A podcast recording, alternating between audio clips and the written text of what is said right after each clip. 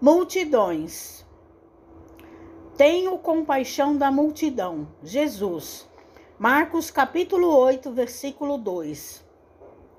Os espíritos verdadeiramente educados representam, em todos os tempos, grandes devedores à multidão.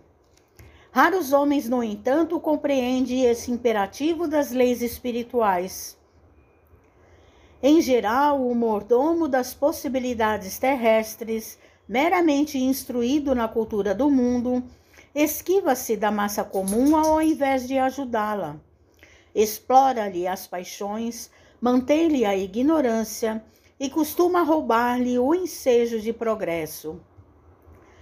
Traça leis para que ela pague os impostos mais pesados, cria guerras de extermínios em que deva concorrer com os mais elevados tributos de sangue.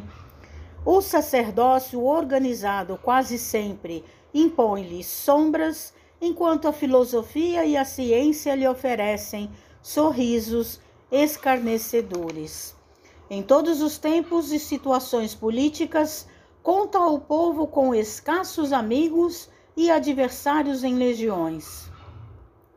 Acima de todas as possibilidades humanas, entretanto, a multidão dispõe do amigo divino.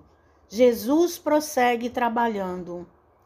Ele que passou no planeta entre pecadores e proletários, aleijados e cegos, velhos cansados e mães aflitos, volta-se para a turba sofredora e alimenta-lhe a esperança, como naquele momento da multiplicação dos pães.